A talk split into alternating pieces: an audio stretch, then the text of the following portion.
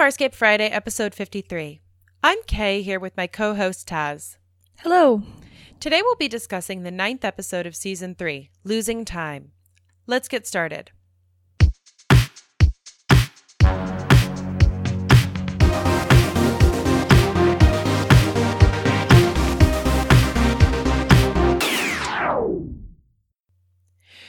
Welcome back. Here's a quick summary of Losing Time. As the crew wanders through space looking for wormholes, they come across an energy field that turns out to be a colony of energy beings. One of the crew gets possessed, and an energy police officer possesses Pilot in order to get the diseased rider back. The crew now has to root out the fake in their midst while trying to make the ship function without Pilot. Losing Time is a reprise of the alien possession trope, which we've seen before in A Bug's Life in season one. This time, however, it feels quite different because we have this crew split now into two parts. So here on Moya, we only have John, Dargo, Chiana, and Jool, along with Pilot, and obviously Moya. And the four of them have a very different dynamic than what we saw in season one with the crew that also included Zhaan and Aeryn at the time. And there's also a much more jaded feeling from from them that you get because they're like, oh my god, we have to deal with another possession. and the tone of it really kind of reminded me of season two's Beware of Dog episode, which we kind of talked about as being a little bit domestic while they deal with a problem. And it kind of has that feeling here too, where it's just the crew. They're doing their thing and they're kind of sniping at each other while they do it. Mm-hmm. Yeah. And I mean, shockingly, Farscape doesn't do that many like bottle episodes. Do you know what I mean? Which is Mhm. hilarious considering that they're on a spaceship that doesn't really and it it takes so long to travel between places. And so this kind of had that same feeling for me too where it doesn't even though technically it's not a bottle episode because there are scenes that occur outside which we'll get into. It just also had that same feeling of like everything is contained within within the ship.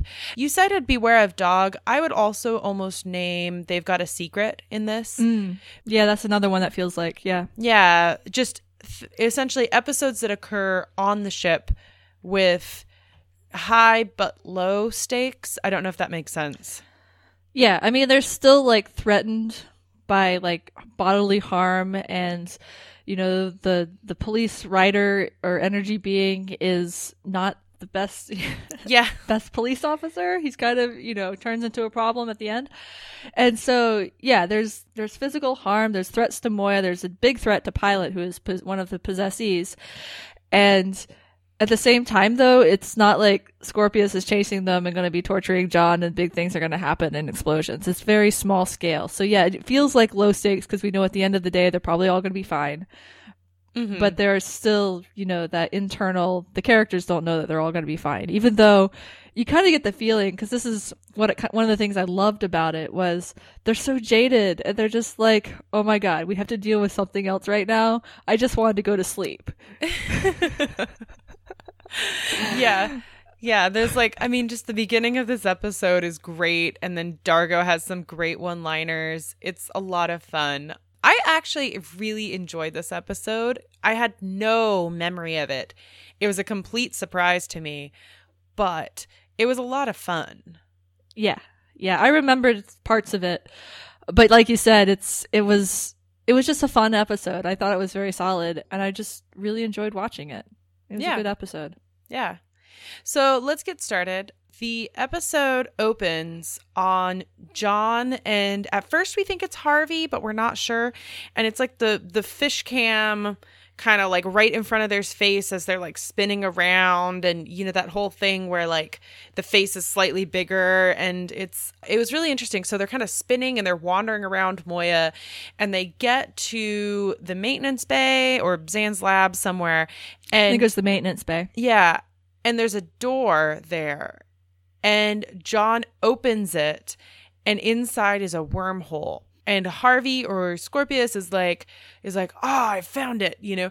And then it turns out it actually is Scorpius because he wakes up because Braca has, you know, is pinging him, and it turns out that he is inside John's memories that he stole from the end of season two, and so it's it's an interesting beginning because we're so used to Harvey at this point that the automatically assumption is like, oh, it's Harvey. And then it turns out it's not. It turns out that this Mm-hmm. is the inverse of Harvey because it's John inside Scorpy's head. Yeah, it's from the neural chip, and and, and the John that we saw at the beginning is the neural clone that is now mapped onto the chip.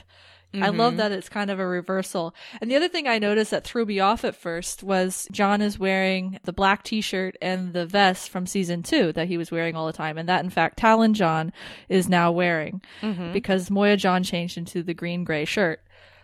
So it's like a little disorienting of like, where are we? Did he come back? You know, and it's, I think it's meant to be disorienting because that's a really great reveal that it's now Scorpius who is in the position that John was in, though mm-hmm. in a little bit more control. Yeah. Yeah, because technically Scorpius has control over what he's doing in the mem- in the memory, dream, etc. Um, and then what Braca has woken him to tell him is that they've done it, and outside Scorpius's window is a wormhole. Dun dun dun. yes. So yes, that's one of the kind of the neat things about this episode is we get we start to see Scorpius in his own environment, in control. He is at a research facility of some place in deep space. So we're we're starting to see more about what Scorpius is up to and what he's doing and why he wants the wormhole information. And at the same time, we go back to Moya, where John is also looking for wormholes. He hasn't found one yet, but he's on command of Moya. He's looking at variances, kind of the same situation that in space that was coming up before the Pathfinder episode, Wait for the Wheel, self-inflicted wounds, the, that du- that duo. Apparently, they've been out there for over ten solar days, just mm-hmm. staring at space. And John's like, but it could be a wormhole. And everyone else is like, it's time to go, dude. Mm-hmm. and that's, again, that feeling of just being tired and jaded and so done with everybody's shit. Well, and what's great is that you have both Chiana and Jool on the same page about wanting to leave. That's really it it's really good. So as soon as everybody leaves command, pilot's like, "Oh, hey, we're going to go through an energy storm right now." And they go through an energy storm and at first it's just like, "Whoa, just shook up the ship." But then John sees this like kite like carpet thing. And I want to point out that I don't know if Legend of Korra stole this from Farscape or what, but it looks exactly like the villain from season two, season yeah, season two, Two, of Legend I of think. Korra. And I was like, oh, that's hilarious. But so it's like this energy thing, and then John is like floating and he's bleeding. So and then it cuts to the credit. And then this is where, of course, things start getting weird for our intrepid travelers on Moya. John wakes up in a pool of blood and then he freaks out. Understandably, I'd freak out too. It was a lot of blood on that floor. He was not wrong to freak out about it. And he goes and he ends up finding Chiana and she's like, You're not cut. And, mm-hmm. And then he's like, Well, what happened? Something happened here. We can't explain it. So John runs to Chiana and he like drags her to where the pool of blood was, but hmm. a DRD has already cleaned it. He thinks the DRD has already cleaned it, right? Yeah. No, I think a DRD does clean it because I think that then later he's like trying to find a trace of mm-hmm. it in in there because I don't know how else it would disappear because I think that I think that the blood actually was there, Okay. but it was just that either they lost the time, they like lost time and then the DRD cleaned Yeah, it. I was unclear if he actually found it in the DRD or not. Like when he was opened up the DRD and was searching through its circuits, like Mm-hmm. it feel it felt like it came up clean instead of with the blood. yeah, I think it did. Okay, so there's another time jump. I think it was either another time jump or it just did vaporize it Okay. because he, he says that the way that I think I guess the way that Oh. DRDs deal with trash is that they vaporize them. Okay, I missed that. Anyway, so Chiana's there, and it's I think that one of the things I really like about this moment was it's a very straightforward episode, except that there's a lot of interpersonal moments that really sweetened the pot for Oh, me. yeah. That really made this like from just a like, oh, okay, that was an episode of TV to like, oh, okay, I'm really enjoying this episode. And one of those is when John comes in and he's like, this is where the giant pool of blood was, but the DRD has already cleaned it up. And so he's like staring at it, and Chiana's like, what am I supposed to be looking at? And John is just like laying on the floor. And his like face is like right on the floor, like looking for any trace of blood. And she just like puts her hand really gently on his back and it's i think it goes almost beyond their like their brother sister nya nya nya like like i'm gonna tease you and we're gonna pick at each other dynamic it goes into like just this very sensitive territory where she's like got her hand on his back and she's like patting him and she's like you know, you haven't slept in like 10 days. I think you need to go take a nap and I think you need to take a shower. And, you know, and it comes from a place of empathy. Yeah. You know what I mean? Yeah, definitely. Like taking care of him because he's her friend. Yeah, and that was definitely a, among my favorite things about this episode and why I think I enjoyed watching it so much was all those interpersonal mm-hmm. moments that we get like that. So, John ends up in the maintenance bay and he's trying to convince them to watch him because he's convinced that something wrong is going wrong with him. And I want to play this clip because it gets back at John's insecurities that are going on through his head at the moment. I am bleeding and I have no wounds, so I'm either St. John of the Uncharted Territories or there's something very, very wrong with me. What, what would you like us to do? I want all of you to watch me in case I have another episode of bleed, whatever you want to call it. I'm sorry. As much fun as that sounds, I don't think so. Pip, stop, okay? You know, look, I thought that I was the real me and that that other guy, the, the guy on Talyn, that he's the clone, but I'm starting to think maybe I'm the photocopy. Crichton, this has nothing to do with the split. Just sleep. You'll be fine. No, I'm not imagining this. Watch me. Please.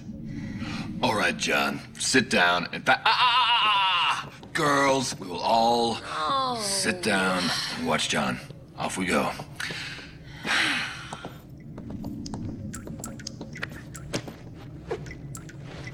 What if I have to piss? Well, then, we will all urinate together. You promise? Oh Oh my gosh. Okay, you know how we usually say that Rygel gets the best lines? I think in this episode, Dargo gets the best oh lines. Gosh, I'm dying. then we will all urinate together. okay, on the scale of Dargo's oh, plans Oh, of let's cut off our pinky finger.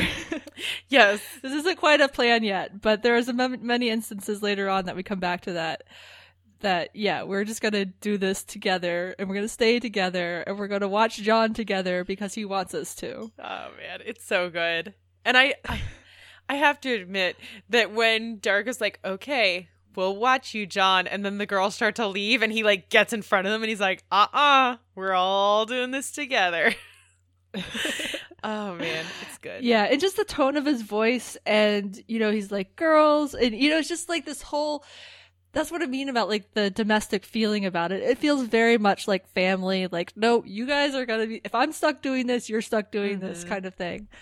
And so what happens at at then is they sit and they watch John, and that plinking you heard in the middle of the clip was there's a leak somewhere and water is dripping, and so they put a basin to catch it.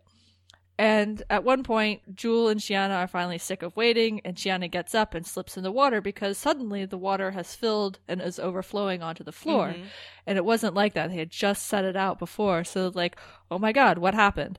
And John, being clever, John has set up a DRD, the same one I think that he used, or he took apart to see if it had taken up all the blood to record it. Mm-hmm. And then they see that they did indeed lose time. They, they spasmed and mm-hmm. then they collapsed and then a lot of time passed and then they woke up again and didn't realize any time had passed. I actually want to go back for just a quick second because there was something in that clip that stuck out to me both times I was listening to it, and that was the the fact that John thinks that the fact that he's bleeding has something to do with him being the clone. Mm. yeah, good. I did want to mention that too and I forgot. God. I, I don't know. I think I want to go back to the fact that John has spent so like the past couple of seasons, like first season, he just kind of felt like I'm in this weird place and he kind of felt like he was actually going crazy. And then second season, when he's seeing Harvey and he actually is being driven towards insanity and then being taken over. And then this season, we're kind of struck with like this whole different tone where it's it's just it's interesting to me that what he's struggling with is still the who am I? Who's that other guy? You know, how does that work for me to have somebody out there living my life? Mm-hmm. Worrying about not being the real him. Yeah. because as you said he's had these identity crises especially with season two and now he has to face the fact that he feels like he might not be actually himself anymore ever again mm-hmm. Mm-hmm. because he's the clone Yeah. And so what's interesting to me is that in this episode they have him looking for wormholes. And then I kind of want to draw that back because if he thinks, like, okay, I'm me, that other guy's a fake, then there's kind of two options of what he could do. He could spend the entire time looking for Aeryn and trying to get, like, what he considers his, like, his essentially his uncharted territories life back, which is like him and Aeryn on Moya together being bosses, you know? Mm-hmm. Or he could do the other thing that really defines who he is, which is looking for a way home, looking for a way back to Earth. And so it's interesting, like those two kind of dynamics are essentially polar opposites. Whereas if Aeryn was on the ship with him, then it wouldn't be, then he would just be pulled in one direction. Do you know what I mean? Mm-hmm. Toward her. Yeah. I feel like it's an interesting kind of dynamic there that, like, that line is really revealing. Yeah, and what he chooses to spend his time on now that he can't spend time with Aeryn. Yeah. Yeah, exactly. Mm-hmm.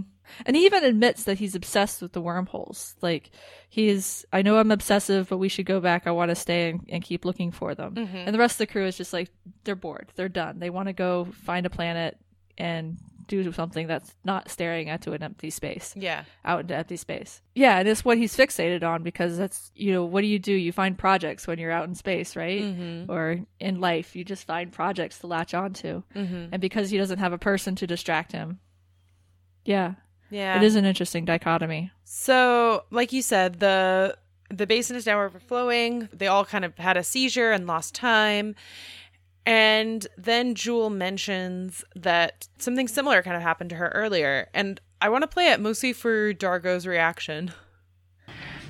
I think, but I'm not sure, but I think I may have lost time earlier. Before I changed into this, I was running a soak and the water was warm. Instantaneously, it was cold. Why didn't you tell us this? Well, I just thought it was a heating coil malfunction. Anything strange happened to you guys? I live on this ship. Something strange always happens. Not like spasming. Oh, Dario.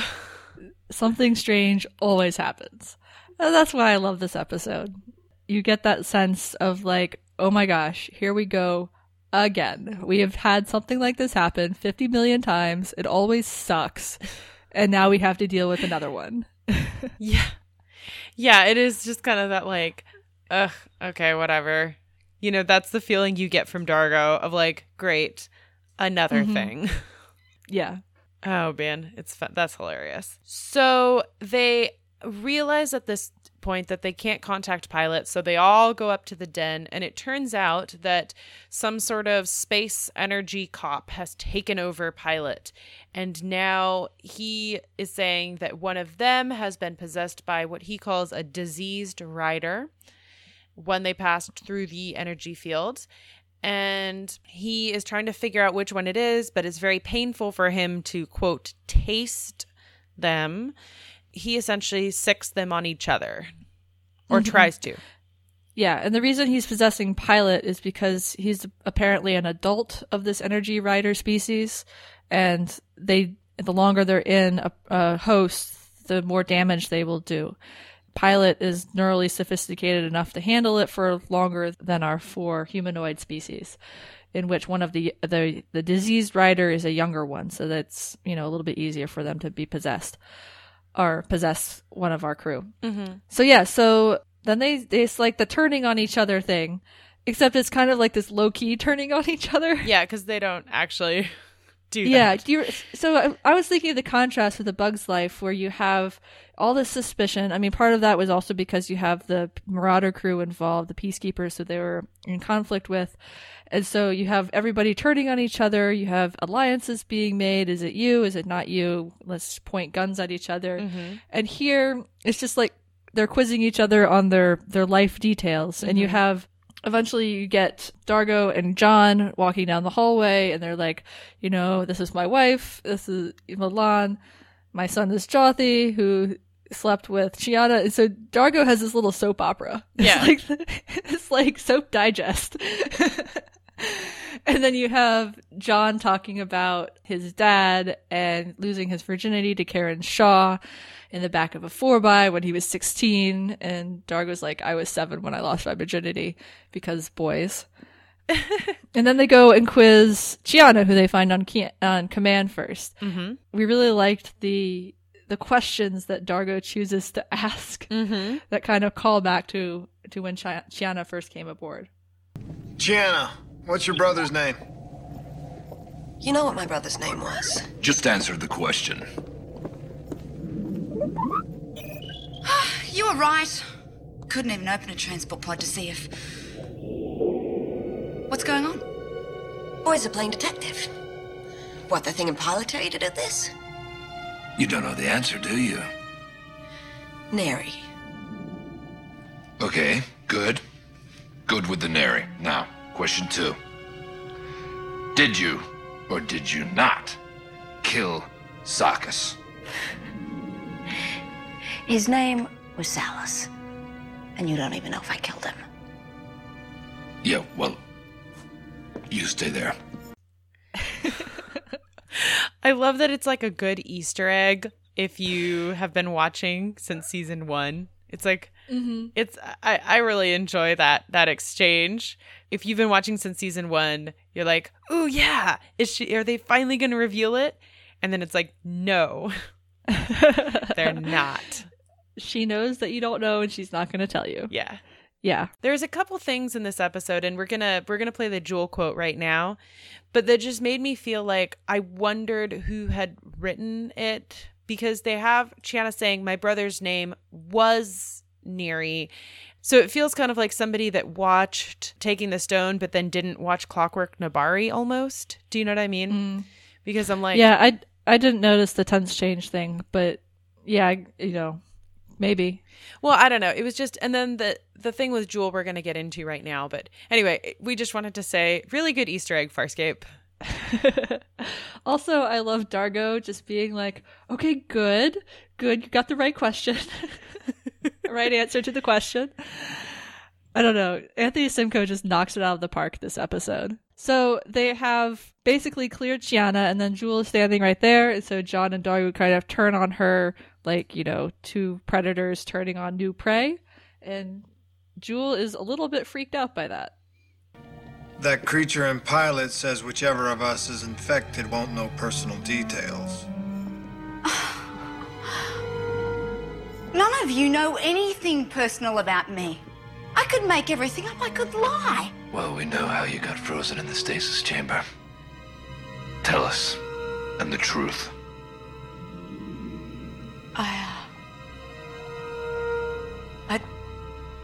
Discovered a Noatian gem mine. The guards caught me. They sold me to Grunchlk. End of pathetic story. And what about your cousins? How'd they get frozen? They waited in the village for me. They got sick, and That is not what you told us before. I was lying before. I'm sorry, Princess. I think you just elected yourself, most likely. Have you found the infected? Yeah, take Jool. Shut up, Chi. No, we haven't found that thing yet. Apologies. Must begin now. Do you suspect this female? No, they don't. No, no, no. We need more time. I'll try not to take long. John, we cannot let them take Jool. I know, I know. Look, hey, just don't take anybody yet. I'll we don't. try not to hurt much. It hurts a lot for poor it Jool. hurts a lot and it you know she starts shaking and vibrating and they do camera speed up so it's she's like vibrating really quickly and it's foaming at the mouth and it's really horrible to watch actually. She is clearly in devastating pain. There's a couple things going back to Jool's story though that I wanted to to mention.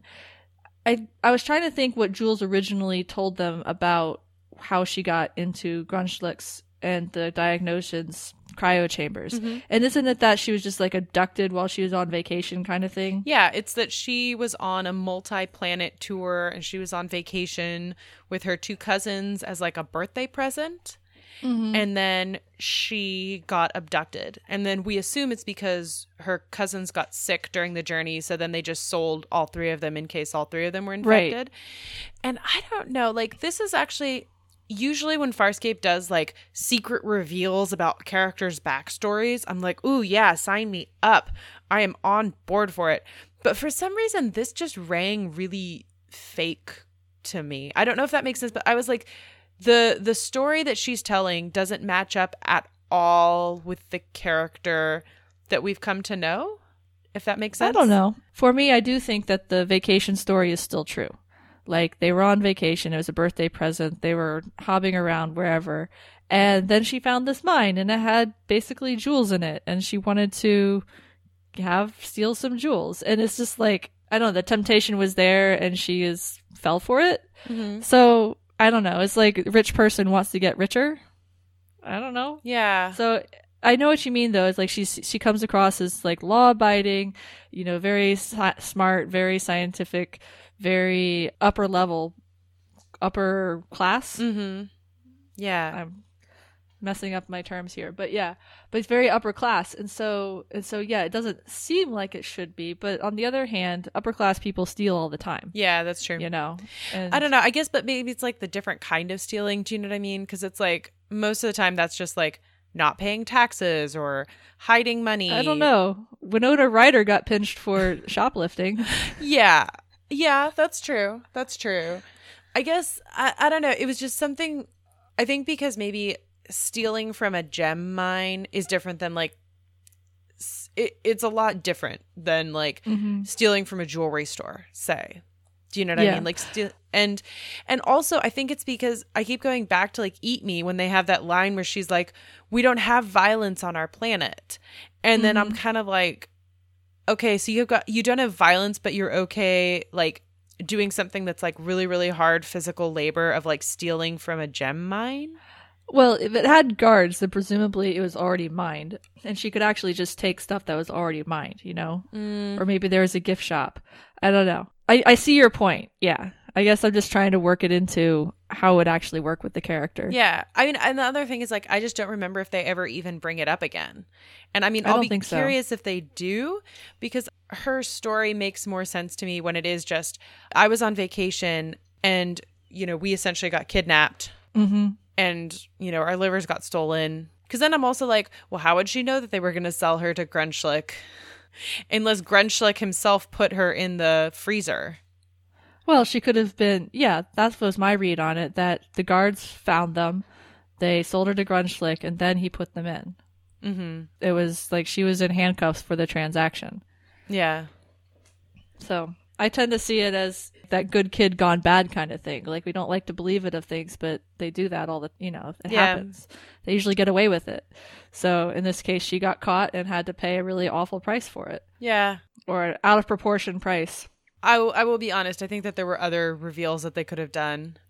Mm-hmm. And also, it's really stupid to like, it's really stupid to tell people, like, when they're quizzing you on the things that they do know about you, to reveal a Right. story that they did not know about you. Yeah. Yeah. But that said, I mean, I think John and Dargo do believe her, you know, or at least they don't want her to, they don't want to believe that she is the one infected, or even if they kind of do, they don't want her to get hurt. So that's what I like about the end of that quote when the energy rider cop is saying, "Oh, you think it's her? I'm going to interrogate her now with this tasting thing, which does the, the basically the seizure." and John and Dargo are like, "No, we don't know yet. We can't confirm this. We we don't want her to be hurt. Don't touch her. Don't touch her." Mhm. Whereas Chiana is like, "Yep, it's her." Yeah. and and actually the show has done a couple things to like indicate that it might be Jool and one was that when they were walking back from Pilot's Den, Jool starts to go the wrong way and then John is Mhm. like, "Hey, Jool, wrong way." And then she follows them. You know, so Right. is the episode has been dropping bre- breadcrumbs that it might be Jool, but then it turns out it's not Jool. Right, and she was just lost because Moya is a big ship. Yeah. and so pilot the pilot energy writer comes back and is like it wasn't in her or if it was in her, I couldn't taste it. So, so now I have to taste all of you. Yeah. and no one is happy about that. So then John comes up with a plan and there's a lot of things I like in this in this like next bit, which is that he said he says to Dargo, "Okay, Dargo, you're going to come with me." And then Chiana is like, "Well, I'm coming too." And then he's like, "No, somebody's got to stay with Jool." And then this is like the perpetual thing that they always do to poor Chiana, which is like, no, Chiana has to stay with the unconscious body, dying body, Jool. Right. And this time, though, she's like, no. And Dargo's like, look, I'll stay. And so Chiana does get to go off and have adventures with John and not be the girl relegated to ministering to the sick and Mhm. helpless. Yeah. So that was kind of nice. Yeah. And I feel like the show has been acknowledging that it's stupid and unfair, like, because it's been commented on several times. Mhm. And now they've finally kind of paid that off with, like, okay, she's going to be going with John to Mhm. find a DRD, in fact. And I think it ends up being that DRD again that he's been messing with all episode. Mhm. And he's using the DRD because he's like, you know, Pilot is not the only living creature on this ship. Our Mhm. ship is a living creature and she can help us out. So they're using the DRD to talk to Moya. And I love this little bit because he like asks a question and then the DRD starts chirping at him. And then John's like, looks at Chiana and is like, do you understand this R2D2 crap? And she's like, no. And he's like, okay, we're going Star Trek. One blink for yes and two blinks for no. And so they do yes no questions with the DRD to talk, who is con- the channel through which Moya is talking to them. Mhm. And I just love that, those little bits of, of culture that come back through sometimes. Yeah. Well, and what's awesome to me is that Moya is 100% aware of what's going on with Pilot and she is scared out of her mind by it. Yeah. She is like, Yeah. she is really, really, really freaked out at what's going on with Pilot. And it's, it's a lot of fun to kind of see that. And then the only way we really get that message is through this DRD. Because Mhm. essentially, John is like, okay, are you, you know, you aware what's going on with Pilot? And the DRD is like, yes. And then he's like, okay, well, could, are you going to help us? And the DRD is like, hell yes. Yeah. Yeah. And so uh, the DRD leads them to a place where Pilot actually doesn't have any nerves or sensors. He, he can't detect it. And it's this chamber below the neural cluster. And it's, they figure out where Starburst, the energy for Starburst coalesces. Mhm. And so Moya brought them there and had them turn on a little bit of Starburst energy.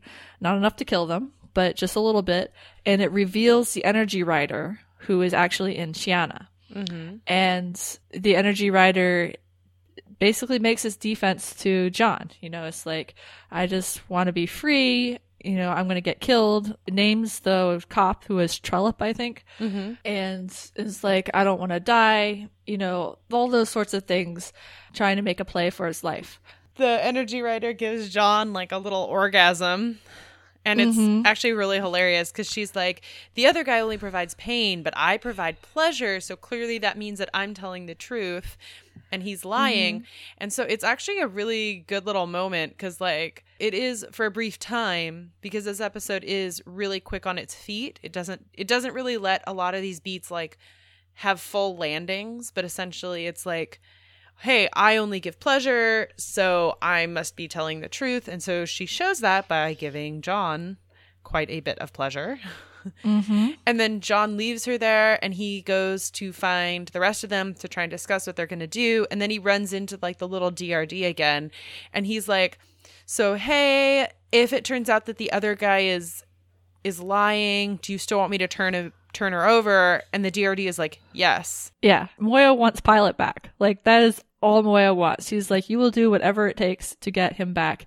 That means turning over the energy rider, the mm-hmm. rogue one, to the bad one, or the one that's in Pilot, the cop. Then you do that. Like we don't care what's going on with these guys. We just want Pilot back. Yeah, which is when you think about it, that's a really sweet sweet it's a sweet feeling because we we know how mm-hmm. Pilot feels about Moya. But they do have this backstory where, you know, he was involved in the death of her first pilot. And then they've had this thing where like he ripped out all the connections, so they've finally been able to heal together and have like an an organic connection. I don't know. It just made me really Yeah. it really warmed my heart. This is one of those moments I'm talking about where it's like just the sensitive moments between characters. Yeah, and the fact that it's Moya is also just fantastic because we don't get to see her directly speaking to the crew that often. She's almost always speaking through Pilot. And every, every once in a while, we get these unfiltered moments, and you just kind of get this sense of this ship, or at least I feel like this sense of this ship who just loves Pilot and she likes her crew and she just wants everybody to be safe Mhm. and t- to be in a good place and not be doing all these crazy things that they end up always doing. You know? and she's like, just get me Pilot back. Yes. Yes. So John and Dargo are discussing what to do, and Jool, meanwhile, who has woken up and has experienced the energy riders thing, she's like, Hell no. we are turning over the creature inside Chiana. And at 1st Mhm. you have very little empathy for her doing that because you're kind of like, I, because you're kind of like, oh, Jool, how selfish, like blah blah blah. And so she essentially goes and she takes Chiana by gunpoint out into the main ship so that the pilot can sense her, while the pilot is eating or f- tasting Dargo because Dargo and John have gone to try and make a deal where they're like, go back to your energy rider pals and we'll turn her over. Right. And can I just point out that this is another great one liner from Dargo? And he's like, the Talip, the, the cop in pilot is like, well, how can I trust you? and Dargo says, this plan is so bad that it has to be ours. Yes. and it's not the, uh, not a trap set by the energy rider. oh man, it's so good. Dark is great this episode. So now Dargo is being tasted and doing the seizure thing that Jool went through. And Chiana knocks the gun out of Jool's hand and and John is there and then Chiana being uh, possessed gets both of them by their throats and Mhm. turns out that yeah, really is not a good thing to have possessing you. It really wants to be free. Really is diseased or at least not having the good intentions of the crew at heart. And you know, just bad news all around. Yeah. And I want to point out that like the voice that they use for like the baby energy rider or like the diseased energy rider, it's it really reminded me of like Nell from that movie. Yes, Jodie Foster. And Yeah. I think it's called Nell. But yeah, it's yeah, where she grew up with a like a second twin language Mhm. and is very accented and yeah, yeah. I had that exact same thought. I was like, huh, okay, that's an interesting choice. and actually, weirdly enough, I found it like that was actually the most distracting thing about it for me was I kept being like, this is like Nell. Yeah. Well, I did like that they distinguished the voice from from Chiana's Yes. normal voice a lot. That was really good. Yeah. Although I don't know. I mean, I think there is something to be said if they had managed to do it like in Chiana's voice, because I think that would have made it freakier. You know, the same way that it was pretty freaky when in A Bug's Life they'd managed to also speak in Chiana's own voice. But um, there was something actually kind of funny about this, which is like a logical. Uh, like a logical fallacy that I don't know if I want to point out because I think it'll wreck most of the episode. So the premise is that the creature is too young to fully take over a body yet. But then we're supposed to be like, oh, okay, but it has taken over the body enough to be functional and not know the history of the person. It was, I don't know, it was like just enough that I was like, huh, this doesn't, like, only when I'm thinking about it later, I'm like, that doesn't make sense. That the creature hasn't taken over the body, but then they're using the premise that the creature has taken over the body. Yeah. I don't well, I mean it could be one of those things where they have taken over the body enough. And maybe it's not like consciously, but there's subconsciously stuff going on. I don't know. I've chalked that up to alienness and we just didn't know enough information. Okay. And there's variances between species and whatnot because clearly it it knew some of the private stuff that Chiana knew, but at the same time she seemed to be mostly in control until suddenly she wasn't in control. So it's like one of those back and forth things. Okay. So in desperation, maybe that could do something because it was gonna be shot or taken back to Talip. So maybe in a fit, of desperation, it can it could take over or something like that. Yeah. So Talip shows up, eats the energy being, destroys the energy being, but then he immediately goes back to pilot. And this is another moment I want to point out as like really sensitive and that I really enjoyed. And it was that afterwards, Chiana has collapsed and Jool comes over and she's just cradling Chiana.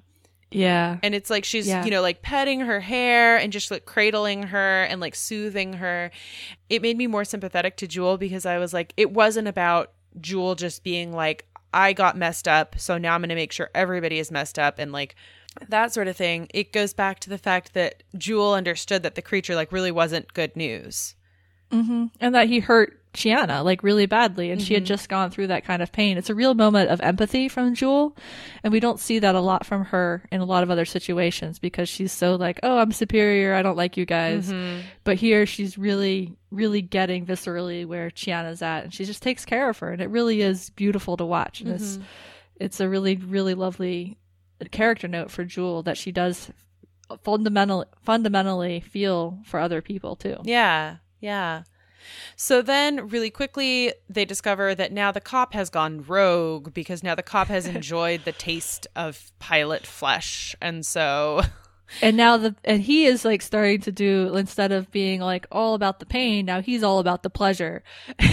And john has a comment comment of like you'll go blind if you keep doing that. Referring to like masturbation.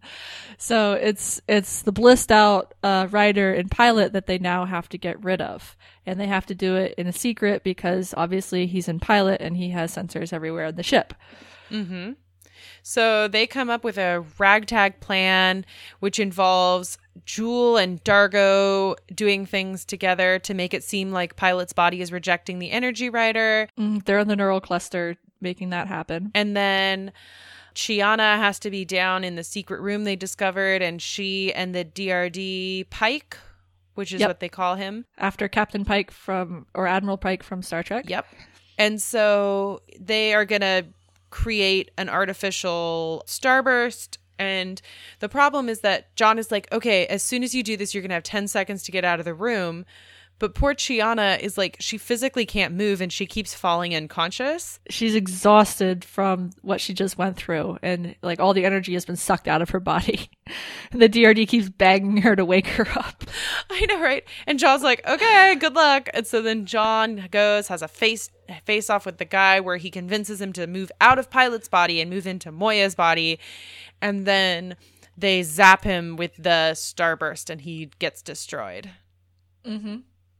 Yeah, and it's another one of those team moments where they all kind of come together at the end to to execute the plan, and they execute it fairly well. I mean, Chiana was falling asleep, so that's like the little cut to commercial tension of like she's Mhm. asleep what's gonna happen but it all works out you know you have them synchronizing their their comm badges so they don't have to talk over them Mhm. i don't know it's it's like picture if you will when when Aeryn is like listening to Zhaan and Zhaan says go and Aeryn goes and it's just like this this Mhm. when the crew works together it's just so much fun to watch and see how they pull it off and and save themselves and pilot and moya Yeah, yeah.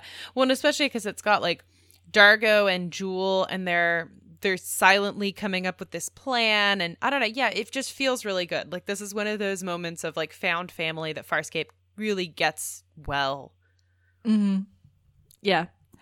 And so the tag of the episode is we're in the center chamber. Chiana is still exhausted. She's got she's got her head on the table. And actually let's just play it. Pilot, put the claws away. We can function without Moya being perfect for a while. I can't stop. There are hundreds of little things not working right in her. I feel like I had a spiritual enema. Well, take a break, dude. Unless anybody wants to go look for the Three Stooges broadcast again. That's a no. Take the rest. Hey, Doc. How come I bled and you guys didn't? Well, that's obvious. You bled because you're an irritating and inferior species. Good night. Good night. Chiana, you had that thing in you longer than any of the rest of us. You feel any different? No. I just feel like vague. Dargo, you still in the cluster? No, he's not down there. He's here. No, he's down in the cluster. How did you know that? What? How does you know what? No, don't don't tell me. I don't really want to. know. I just want to get some sleep. Oh, they're also domestic at the end. Mm-hmm. And like Chiana has a little bit of prescience, so we're gonna need to keep an eye on that. Yep. I just love John's reaction. It's like, how do you wait? I really don't want to know. I'm just gonna go to bed. Mm-hmm. And I love poor Pilot. It's like somebody else was in his house, and so now he needs to like fix everything. Yeah, and he can't go to sleep until it's all done. And I love Jool just like being like, it's because you're inferior and you're irritating. That's why you were bleeding, John. And it's just such a catty thing to say. Oh man. Actually, and I do want to point out that something else about John thinking that he was the clone. If John thought that he was the clone and then he was just randomly bleeding through his skin, that usually indicates like a cellular breakdown, a massive cellular breakdown, right? Mm-hmm. So then my question was kind of like earlier in the episode when he's so obsessed with like you guys have to look at me, and you guys have to pay attention to me. Some of that must have just been like the gut reaction fear to like my body is breaking down. Mm-hmm. Yeah. Yeah, and like where's his blood coming from? And he did wake up in a massive pool of blood after that first instance. Yeah. So you can't really blame him for that. So that's the episode. Well, that's the A line of the episode. Yes. We need to go back and talk about Scorpy. Yes. So, meanwhile, we have had, uh, while all this is happening on Moya, we have had these cuts to Scorpius wherever he is looking at a wormhole that they have created or found out in deep space. I think they've found it. I don't think they've created it. I think that's right. It's not super clear, but that I think that is right also. And as we mentioned, he has been using the neural chip to get the wormhole information from John Crichton, and we've seen a little bit of that. And one of the things that, that comes up is is the reason he was interrupted and woken up was because the the prowler that they sent out on like autopilot has come back and this has like full integrity, like everything was green on it, and it wasn't mm-hmm. having whatever problems they were having before. And one of the peacekeepers who is working for Scorpius now is like, okay, time for subation trials. Well, I, I want to describe the team really quickly because we know that Yeah. peacekeepers are incredibly xenophobic. And so Scorpius himself has clearly had to struggle a lot with the fact that he's part he's part Scarran. And so the team he has working on the wormholes are these two alien creatures and then this one peacekeeper. And that peacekeeper clearly thinks that he is superior to Scorpius. Mm-hmm. Yeah, it's in the tone of his voice. It's in how he addresses Scorpius. Yeah. And Scorpius lets himself hang, lets him hang himself with it. which is what Scorpius likes to do. We've seen him do it mm-hmm. multiple times, and I find it one of, and in most cases, I find it the most pleasurable part about watching him. I'm like, yeah, It's really great watching him when he. Well, I love Wayne Pygram's performance, first of all. And second of all, I just love Scorpio as a character. But it's definitely fun watching him pull one over on all of the people who think that he is lesser than they are. Mm-hmm. So the guy's like, "It's time for it's time for um, biological trials. You brought me here, and so now you're gonna do what I say." Kind like that's kind of his attitude of like, "I am better than you, and I know better than you." And if Scorpius, the dude who thinks that like the best way to get information is by chopping up people's brains until you find out what you want, if Scorpius is like, let's have some patience here. Let's make sure we've got all the trials right. Let's you know let's figure out everything before we do a biological trial. Then i'm like then clearly there's a reason to wait. Mm-hmm. You know? Yeah. so they send a biological trial in because scorpius is like fine you want to send a biological trial? Find a pilot and send a pilot. So they do. so they do. And then the pilot comes back and is like, Why isn't he responding? I'm sure everything's fine, says Dillick, who is our peacekeeper snob, the one who thinks he's better than Scorpius. And so he opens the hatch and this red goo oozes out. and there is no pilot because the pilot is now the goo. yes And this is this is Scorpius's reaction. Your pilot's integrity is, uh, well, it is definitely not intact. There must be a malfunction in the negative shield deployment. It- this will never happen again. Oh, it'll happen once more. Instructor Drillick will pilot the next trial. Wash out the Prowler for immediate deployment. Scorpius, I am not flying the next trial. I'm afraid, but, uh, Braca will insist. Drillick is project leader. He. And what is your name? Streffer. Kokura Streffer. Strapper. Well, Strapper, you are now project leader. And perhaps, now that you know what to expect, you can discover exactly what went wrong here. Yes?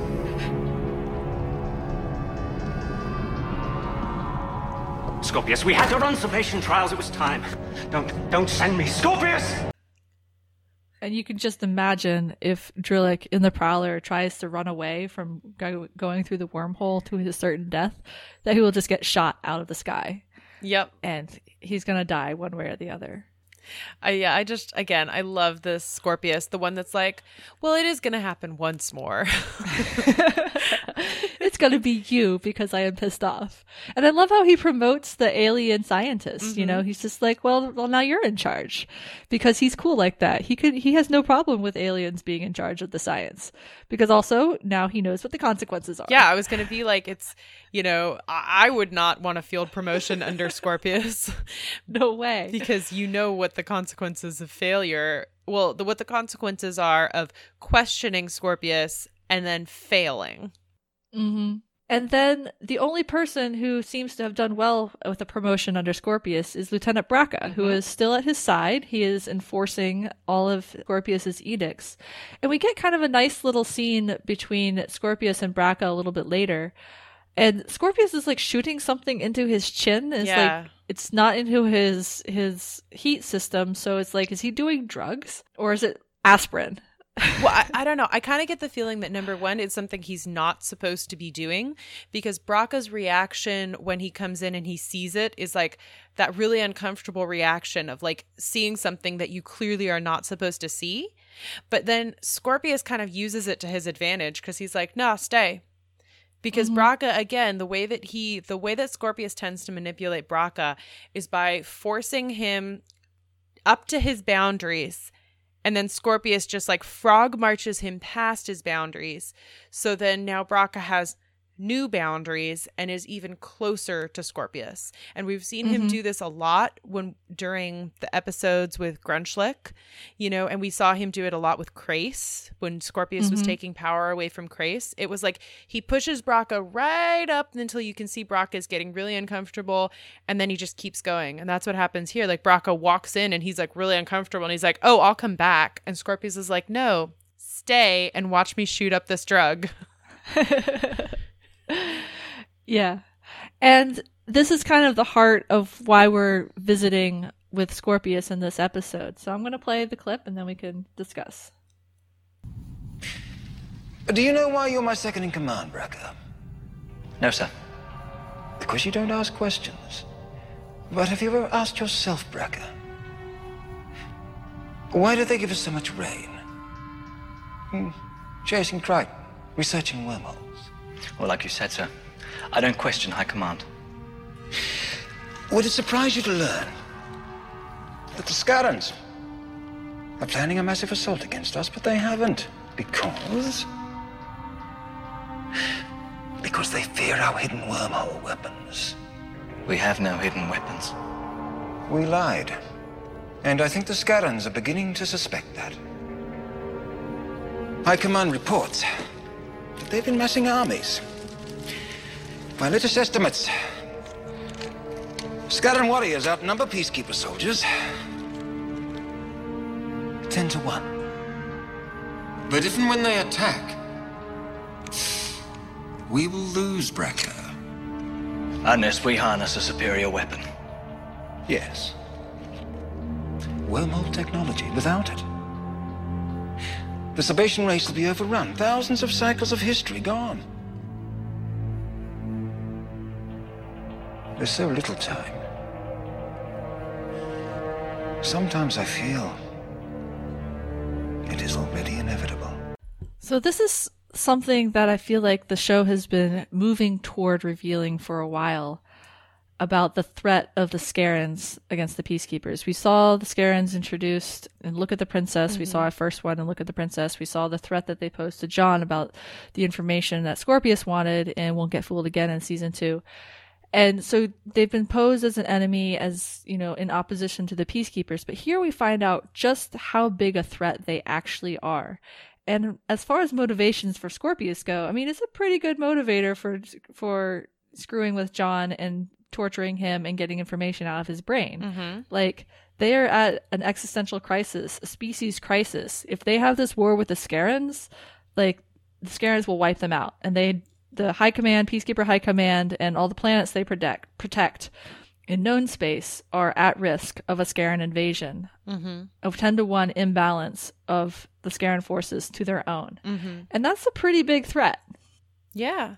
Like you said, they've been building up to this for a while, but even at the end of yeah, the end of season 2, beginning of season 3 when they're they have the fake Scorpius and he's talking to Crais and he's like the information I have on this chip could help save the Sebaceans and even you must still have that loyalty to your species kind of thing. And you know, then but Crais is just so mad he just blasts him out of the sky anyway. Mm-hmm. But it it really does mean that Scorpius wasn't wasn't lying. This is possibly a species ending event. Yeah. Yeah. And so you really we really start to see why Scorpius is the way he is about getting wormhole information because the Sebaceans, the Peacekeeper High Command, have used that as a threat to keep the invasion from starting. Mm-hmm. And so far, the bluff has worked, but they're about to get called on it. Yeah. And so he has to be ready and he has to deliver the wormhole weapons to high, Peacekeeper High Command. Mhm. Is it is the, of the utmost importance to him, as he would probably say. Yeah. I don't know what kind of makes me think about this is okay, so they kill off all the peacekeepers, but peacekeepers have their fingers in so many pies that this wouldn't just be the Scarrans versus the peacekeepers. It would be Scarrans versus the peacekeepers versus the Hynerians versus the Luxans versus, you know, every other species that the peacekeepers Mhm. are also involved with. Right, because they are essentially the police force for all these different planets. Yeah. Yeah. Yeah. It would be a it would be a huge collapse of the known civ- civilization, right? Mhm. In the in the trade worlds where, you know, obviously we're in the uncharted ter- territories outside of that, but but for all the well-established empires and planetary systems and Sebacean colonies and, Mhm. you know, they are all affected would all be affected by this war as well. Yeah.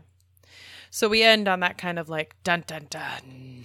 At least that Mhm. plot line does. The episode actually ends with that more homey, you know, give everybody a hug Moya scene. Yeah. Yeah. so, what did you think of the episode? What would you give it? I really liked it. I would give it a three and a half, four. It's very solid. It's got great character moments. It's, you know, we just talked about like all the little moments that really held it together with Jool and Chiana and Chiana and John and Dargo being like helpful and non helpful at the same time. Mm-hmm. so, yeah, so I really liked it. Yeah, it's like a three for me. You know, it's a really solid episode, not a bad episode by any stretch of the imagination, but also an episode that I was kind of like, I, I'd apparently just completely forgotten it. So, Right. Yeah, there's that. But yeah, it's a very, it's a very, you know, story of the week kind of episode. Mhm. But there's a lot going for it. in wardrobe watch john is wearing this like gray shirt that zips up like all the way like from his navel to his neck which i'm like another shirt we've never seen before interesting No, we saw this one. This is the one he changed into in the sharing. Uh, thanks for sharing. It is. are you sure i thought that one had buttons Nope. oh okay No, it's the same shirt. It's the one to denote that he is the the twin on Moya. and then Jool is wearing a long skirt with two slits that go like way up to her um like way up her thighs Mm-hmm. And a halter top. and a halter top. And she Yep. looks pretty good, although I mean, I'll be honest, skirts that length with like slits like that, you always end up kicking them as you walk. And I'm like, Mhm. that must have been very irritating for the actress. Yeah, but it's very clearly the like the sexy woman costume because she has a bare midriff, slits all the way up her legs. Yeah. So, but it's fine. She pulls it off. Yeah. It's Jool. You could see it being in character for her. yep. Dargo and Chiana are in the same things. Pilot is wearing an energy rider. It is kind of creepy with the puppetry because they're really good at, you know, changing his his persona when he is being when Pilot the puppet is playing another character. Mm-hmm. And Scorpius and the Peacekeepers are all in their usual Peacekeeper outfits. Yep. All right. So, what do we have next week? So next week we have Relativity, which takes us back to Talyn and the part of the crew that is there. All right. So, if you would like to get in contact with us and let us know what you thought of losing time, our email address is farscapefridaypodcast at gmail.com. We are also Farscape Friday Podcast on Dreamwidth and Tumblr. We are Farscape Friday on Twitter. You can hit us up in any of those locations and we will get back to you. And we will see you next week. Bye.